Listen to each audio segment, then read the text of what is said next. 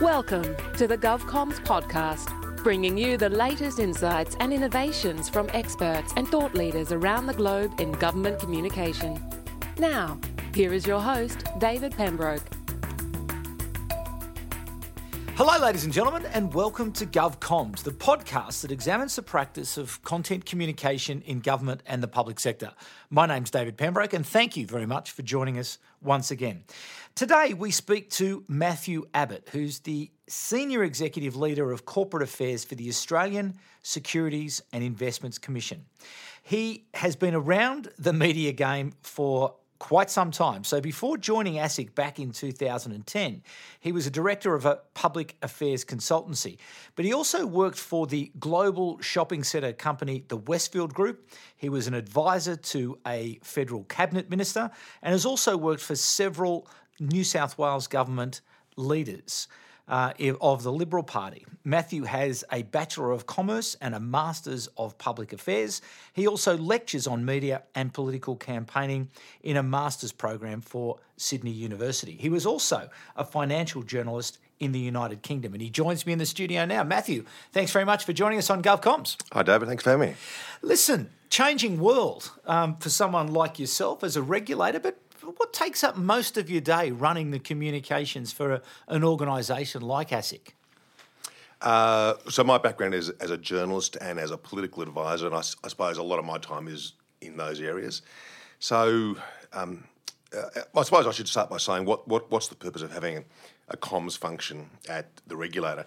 Um, uh, communication is a tool to help the organisation achieve its goals, and one of those goals is to help shape the behaviour of everyone we regulate. So it's jawboning the market. Mm-hmm. And I spent a lot of time on, on media relations. We probably get 10 incoming calls every single day. Mm-hmm. All those have to be managed, triaged. Some of them are quite uh, benign, some of them can be quite incendiary. Plus, there's a we, we media relations is a is you know the, the final part of, of big campaigns. We might put out we might put out ten to fifteen pieces of collateral a week, which is of course PR speak for stuff that we issue, like mm-hmm. media releases, speeches, podcasts, do a lot of live tweeting, that kind of stuff. Mm-hmm. So media relations is a big part of my role, and a big part of that is advising the the commission, the mm-hmm. the ASIC chairman, on on media and politics, I suppose. Okay. Plus, I do a lot of uh, sort of government relations. We have to appear before uh, three parliamentary committees about eight times a year, so there's a lot, lot of prep leading up to that and just the general liaison between parliamentarians and um, and ASIC. So my background, I'm not a policy expert. We've got loads and loads of those yep. people at ASIC, but I suppose I sit at that collision point between policy and politics. Yeah. yeah. And in terms of that, though, when you're talking about the strategy and the elements of trying to influence behaviour, how do you go about that in terms of deciding what you say, when you say it, what language you use? How is how does that process look like from a regulator's point of view? Well, I, I, suppose in terms of strategy, we might have a whole lot of you know micro com strategies happening all the time. So we might have a certain view about uh, a certain th- uh, something happening in the market, say mortgage brokers or financial advisors. Um, there might be a big legislative change which ASIC has carriage of, and then we have to work out how to make that change happen. So there'll be a comms piece around that, just the usual sort of um, comms strategizing of just who's the audience, what are we trying to get them to do, how will we do that. But um, and I guess that political judgment does come into it about you know um, crafting the message to and having that emotional intelligence to get those stakeholders to understand what you're trying to do and get them to do it. Mm. But how? I suppose it, is it mainly experience that helps you to decide what fights to be in and what fights to be out of? Oh yeah, very much, very much, very much. It's it, it's about that. It's about that experience and that judgment. And as you know, judgment comes normally from bitter, bitter experience, from having a, a, lot of scar tissue. So, um, and uh, I guess that's why I'm still I'm doing it. Yeah. but so maybe give us a bit of an insight into your team. It sounds like you have uh, quite a well a reasonably good sized team to be able to perform all of those activities. Yeah. So I'll I'll, I'll, uh, I'll give you a quick breakdown. There's, about twenty in my team. So about half of them, I've got a lot of editors so all the sort of technical publications that ASIC puts out, mm. consultation papers and reports and regulatory guides, I've got a team of people who sit there, lay them out, make sure they make sense. There are no spelling mistakes, you know. So that's a very important role. So that, they're those people. I've got someone who manages our, our internet. So the internet's this big, huge, rambling piece of, I suppose, regulatory infrastructure Yeah. um, that a lot of people who want to comply with the law rely on. So I've got a, a few people who manage that. Yep. Then I've got someone who does internal comms. Um, there's about uh, 1,900 people at ASIC, and of course, your staff are your best asset. They're your greatest ambassadors, so we spend a lot of time making sure they're briefed and they understand what we're doing. Uh, and then uh, the government relations piece, our accountability to the parliament is very important. Um, so I've got someone who works on that. I've got two people who work on that, and then of course media relations. We uh, have a media unit of about three or four people, and I, one of the fellows who runs that is a very experienced uh, former journalist, former political staffer who's been around a long time. So a lot of uh, a safe pair of hands there. And do you have, you mentioned before podcasts as well. So do you have a, a content creation team working for you? we want one. We need one. We want one.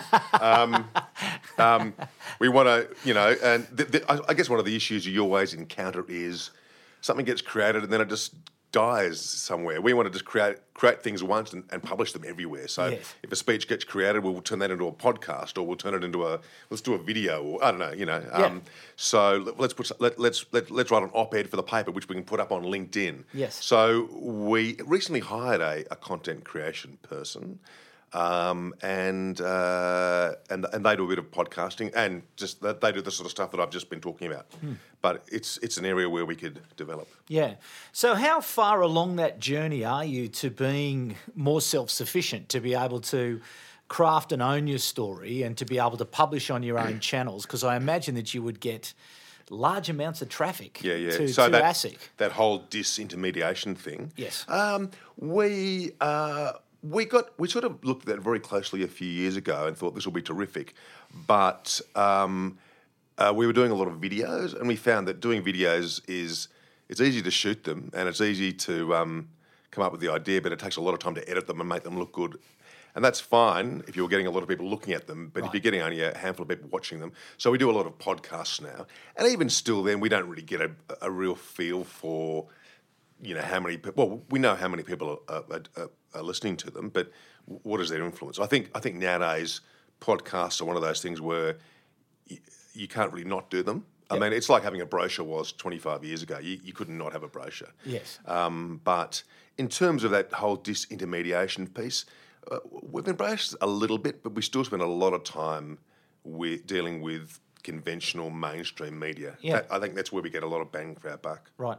And and is that because of perhaps the leadership of ASIC who are reflecting that, or the political leaders who still are very much focused on that area, or is it just the reality Yeah, that's- that's of, good- of, your market? That's a good question. Um, I think politically, like external, like politicians, parliamentarians still put a lot of store in what happens in the mainstream media. Yeah. Um, um, and that's that's where they get their bang for, for their buck. And I think we kind of just follow that because, like us, we are an arm of government.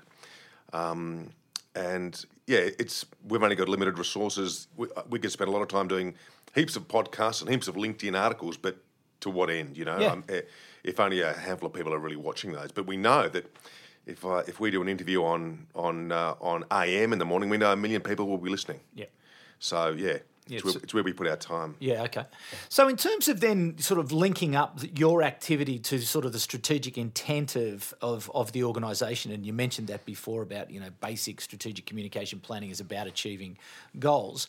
How well are you able to sort of match the output of what you do with achieving business objectives, given that you operate in a fairly um, hostile uh, environment, I suppose, a high paced environment, a contested environment where lots of people, I'm sure, are telling you how to do your job every day of the week. So so how, how do we know whether we we're sort of making inroads? Yeah. Progress towards those strategic objectives to make sure that you're not just doing, Um, it- doing lots of stuff, Yeah. that you're being pushed around by the winds of. Yep, yep, yep. Uh, well, um, we, um, uh, uh, I guess, well, we've always had a natural bias towards sort of mainstream media, and um, I, I- guess it's the perennial problem with communications generally is um, measuring success, and there's a whole lot of measures of busyness. Like we can say, uh, on this campaign, we want to get um, we want to get 25 uh, broadcast hits. and we can measure that, or we'll get you know um, stories in the X Y Z publication. We can do that, but in terms of how do we know whether it's actually affecting the behaviour mm. of people who read that? Well, we, we kind of don't know. Mm. And then if we do know, is it is it the quality of the communications or is it the quality of the underlying mm. enforcement result? Mm. And that's that's very hard to work out. Do you do much evaluation around surveys of trying to understand what people think of, or even in those specific areas where you are trying to achieve some sort of behavioural change that you may measure, you know, set a baseline, intervene with some sort of communication program, and then go back and have another look? We don't do any um, surveying in terms of the effectiveness of the communications. We might do some um, qualitative and quantitative research just around issues in the market. Yep. Um, how do people feel about financial advice? You know, how do they feel about mortgage brokers? That sort of thing. We don't do much about um, uh, the effectiveness of communication. Well, we don't do any really, mm-hmm. but we sort of know through certain mechanisms. Um, you know how many people are, are reading our our, our media releases because yep. we have you know um, campaign monitor and other sort of tools like this yes. which give us feedback on just who's doing what but in terms of is it affecting their behaviour we, we don't know mm. and in terms of being a, a regulator um, how do you see that sort of shifting and changing maybe in the next five or so years in a, as I say a very highly contested area that you operate in which is you know in that corporation's um, regulatory environment I think the thing about just comms generally, and I suppose comms in, in a regulatory environment, is that uh, you know the way the channels that people use will change, but what what's what's never going to change is there's still going to be 25 million Australians who who need to get information and news. Now the way that they get it might change, so um, so what'll change is how we kind of you know communicate that and how we get to those people we want to communicate with, which is mainly um, those people we regulate. But the message will still be the message. You know, mm. the strategic thinking will still always be the strategic thinking. Mm. And I guess we we've always had a policy of, I suppose, we can't be everywhere. Like we're not on Facebook because we took a strategic view that, well, you know, we can't be everywhere, yep. and it's better to do a few things well than a, a whole lot of stuff poorly. Mm-hmm. So I, I guess it's a case of just, you know, staying across changing technology and assessing it and um, using it where you think you can add value. And how how do you go about that sort of process of continuing to evaluate where is the right place for you to be? It's really a case of just just keeping your head up. I mean, it's very easy to keep your head down and be, be working the whole time and fighting this battle and that battle. But it's important to look up and just see you know what's happening on the horizon, who's mm. doing what. So I, I I uh, we've set up a, a, kind of a very loose uh, working group between the heads of comms at other regulators, so ACCC, the RBA, APRA, um, and we all the financial yeah industry regulators. Yep, and we okay. uh, just informally because we of course sort of know each other. Yeah, and we'll always talk about what are you doing.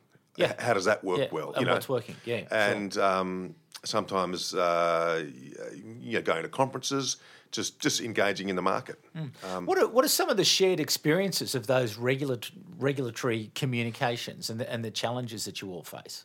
What, what would you share? Uh, we, we, share a lot. We, we, we whinge a lot about certain journalists giving us hard times. I won't mention any names. Um, uh, we talk a lot about you know the FOI process. There's a lot of freedom information requests. Yep.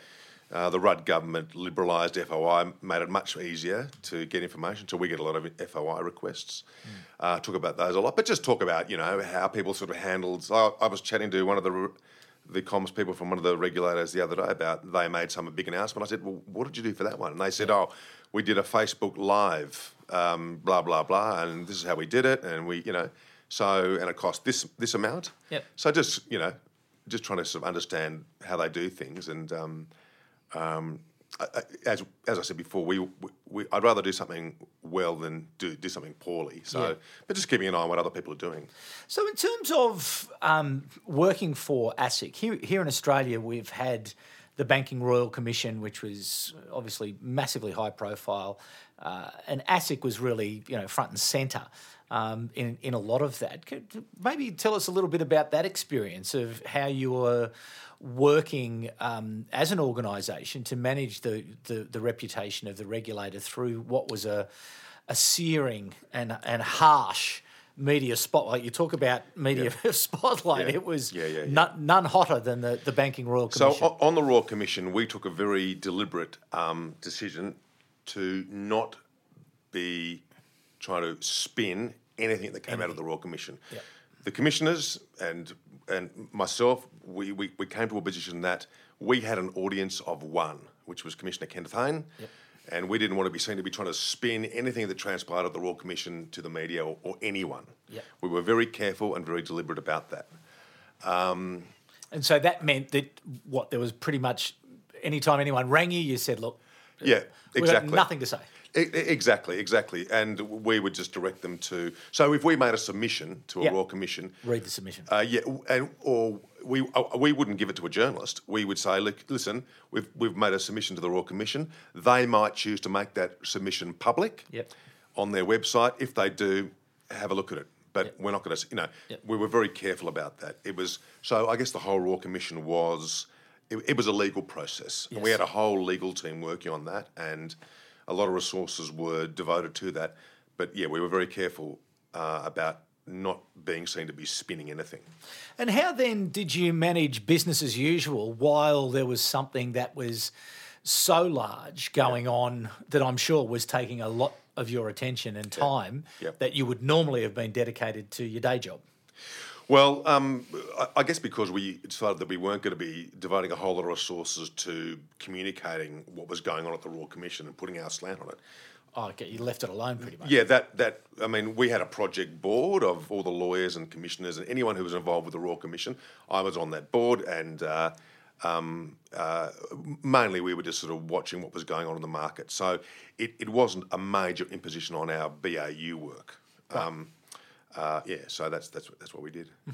So, in terms of the way you manage your, your year, for example, do you have peaks and troughs through the year, or is it just sort of flat out the whole time, or is it a- a, reporting lot of season? A lot of it really depends on just what uh, is um, what the business unit. So we have a, a sort of a deposit takers group and an insurance group, and, and they have business plans, and they they know that they'll be putting out this report, you know, sometime in the first quarter, and then we will be involved with that. And th- and those business groups, my team might develop communications plans for Yeah. those. So we'll sort of map out stuff that, that is coming up, but more broadly from a sort of a uh, like a government relations point of view, we know that the budget we're coming up on so and so, and we know that this year, you know, there there might be an election in in May. So there's there's those things which we can sort of plan for, and we do know that we normally have to appear before certain committees, like you know Senate estimates or the Parliamentary Joint Committee. So.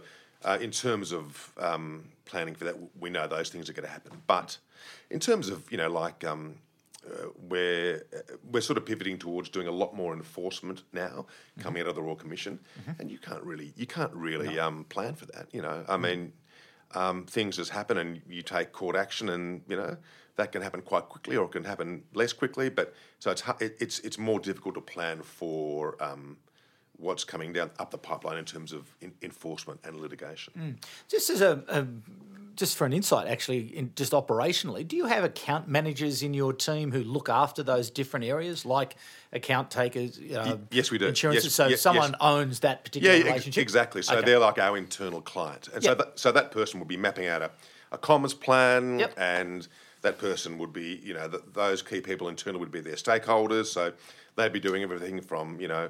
Um, uh, you know, working on a webinar or writing a speech for that person, or engaging directly with that regulated population. So we might, um, some of these people uh, have, have set up direct relationships with that industry association. Yeah. Right. Okay. And they might say, "Oh, can you? Here's this change in the law. Would you be able to do a podcast for us, which we could publish for our members?" Yeah. So that's what we do. That sort of direct stuff. They don't do. They don't do sort of um, uh, media relations so much. Mm-hmm. That's more left to us. But those account managers manage all that sort of thing. Yeah. Right. And that works well for you. It does, it does work well. Yeah, yeah. Have you had it in place for a long time? Uh, so when I first came to ASIC, we had there was a, we had a much bigger budget. We had account managers for most of- most of ASIC, Right. but now we've got about probably three or four. So yeah. Okay. What about with the, um, the the commissioner and the commissioners of of ASIC? How seriously do they take um, communication and and being able to use strategic communication to achieve their business objectives. You mentioned it uh, earlier that it's really a fundamental part of the role of the commission. So they obviously have a, a reasonable understanding of why it's important and, and Yeah, how it can help them. Yep. So our, our new chairman, James Shipton, he's got a very uh, clear understanding of, of you know the benefits of communication, um, uh, and and supports the function, and uh, um, so that that's terrific. And likewise, we've got a whole lot of new commissioners have come to ASIC in the last. Uh, about six months, so there is a real understanding of, uh, of the value of communications.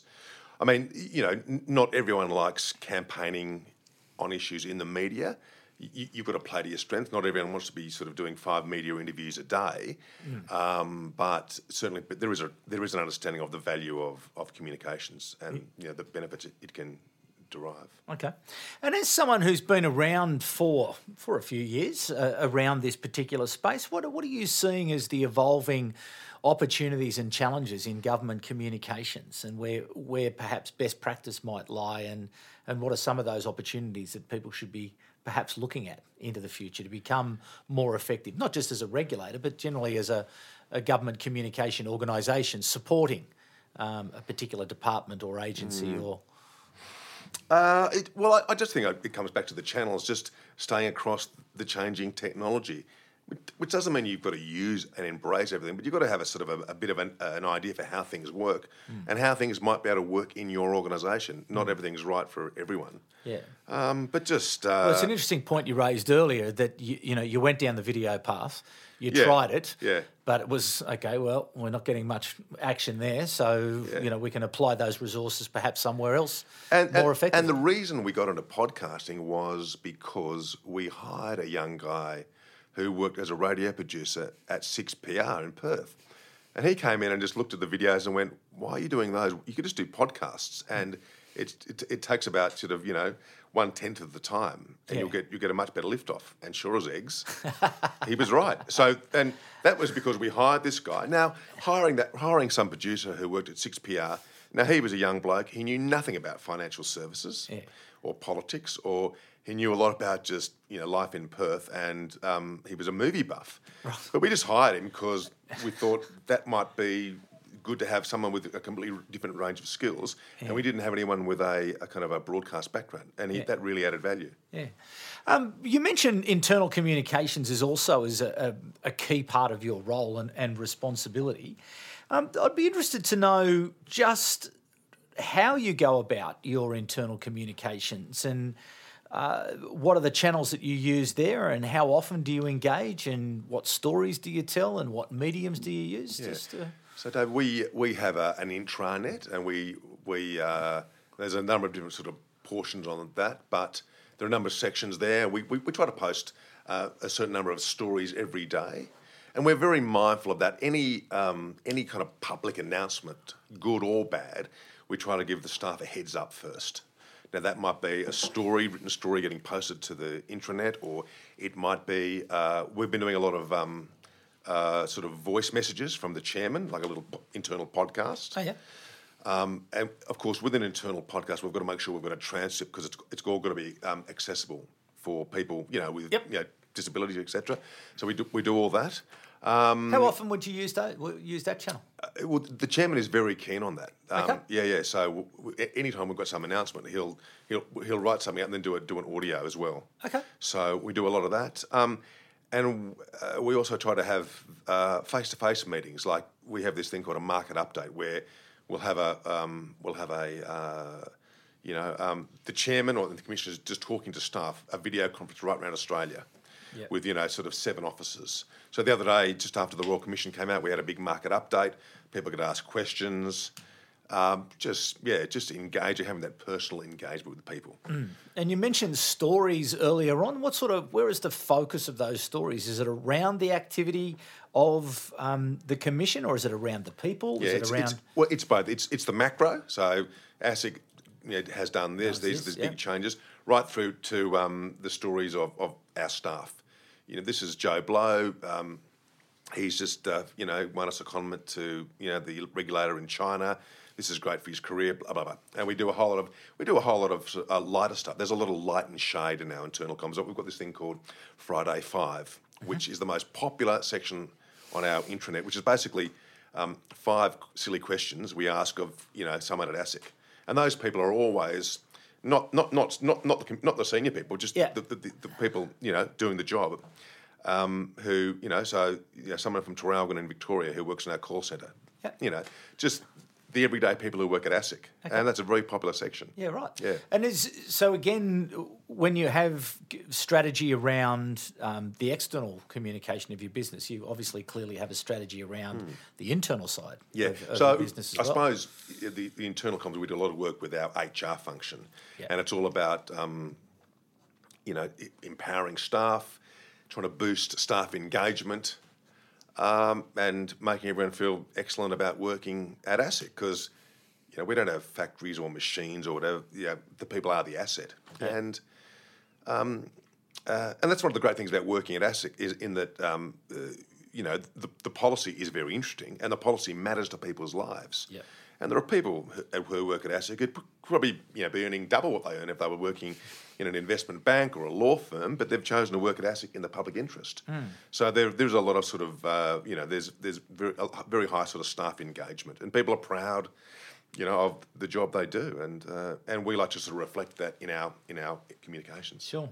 And in terms of that engagement with the HR function, can you describe that perhaps in a little bit more detail as to how you do work together? Are they are they providing the insights that you're then responding to from a strategic point of view? Are they giving you sort of these are the topics areas that we're looking for to, to make it? Uh, yes and no. It could probably be a bit more sort of scientific, but it's it's a little bit sort of um, gut feel. So we you know we talk regularly with the head of um, the head of HR, and we, we get a feel for the issues that you know uh, that are coming up. So right, right now we're negotiating our enterprise agreement, and that's that's you know, and there's a big chunk of ASIC who, who are very keen on knowing what's going on with that. So, um, and that's that's very much a, a, a project which is run by the HR function. So, Yep. um, there's a whole kind of program of communications around that. So that's we're, we're very engaged with that.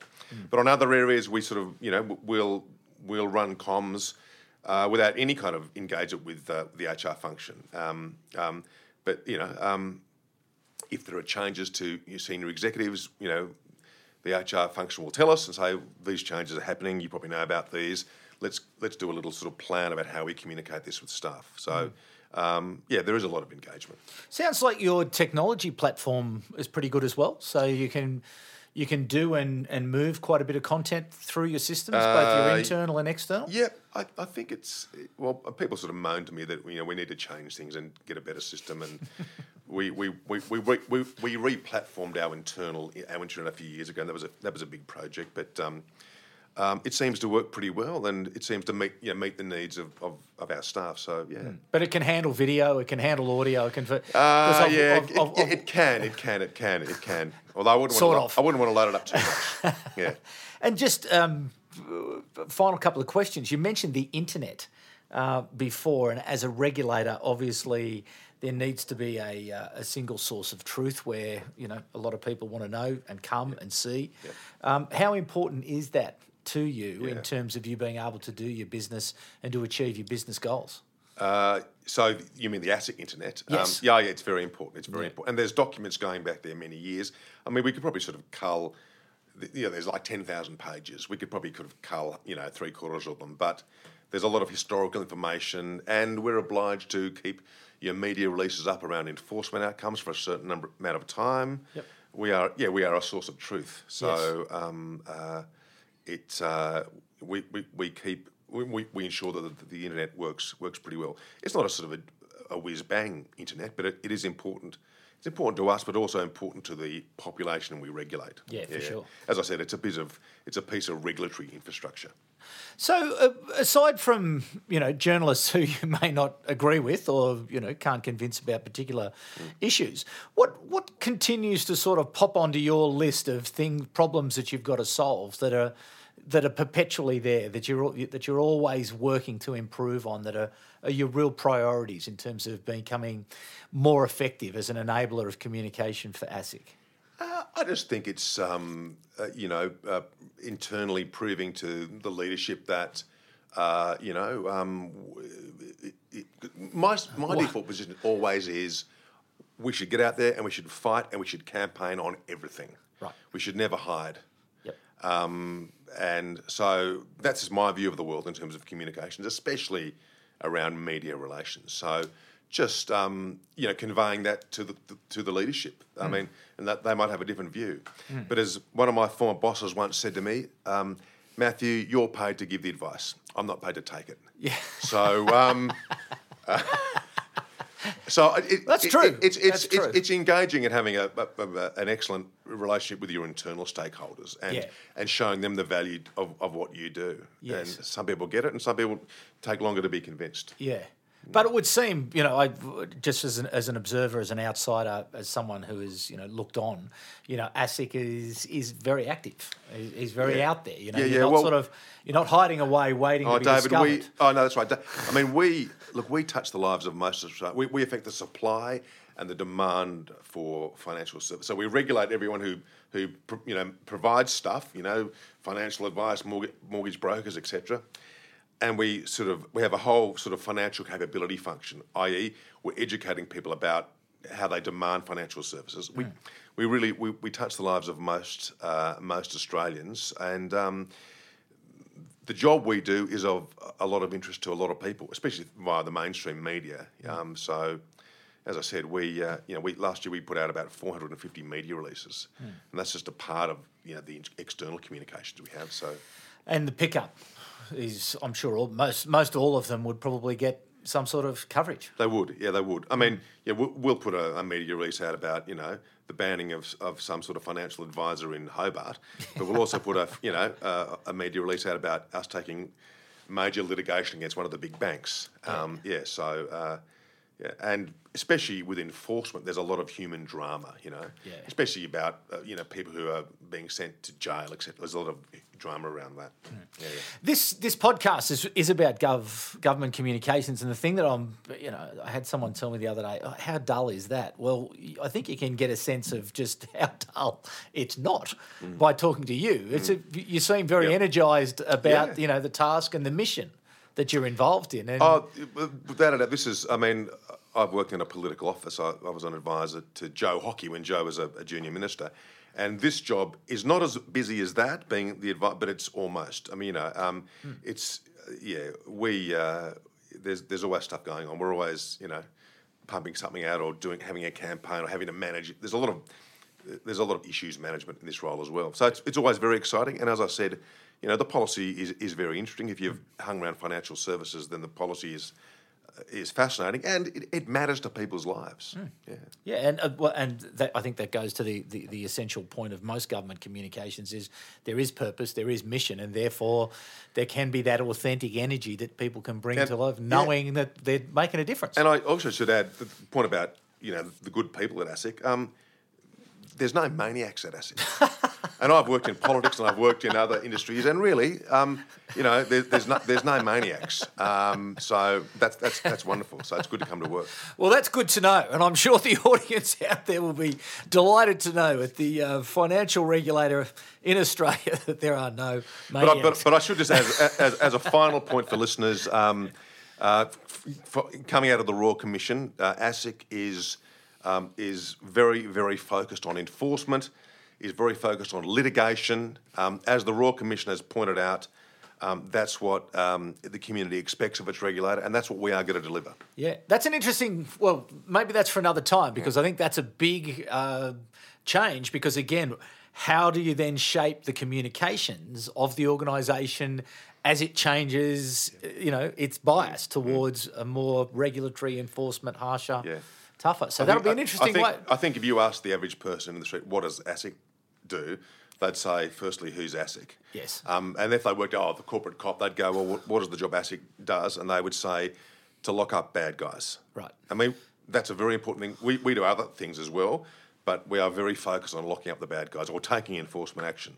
Okay, well, we will have a. We'll be interested to see just how that change, how ASIC responds to the challenge of the Royal Commission, and how that changes in Australia. Matthew, thank you so much for your insights around government communications and bringing us inside the ASIC media and communications machine. It's really good to know and understand. Just David, exactly thanks for having me, and th- thank you, listeners. Okay, and to you, the audience, thanks for coming back once again. And we will be back at the same time in two weeks' time. But for the moment, it's bye for now. You've been listening to the GovComms podcast. If you enjoyed this episode, be sure to rate and subscribe to stay up to date with our latest episodes.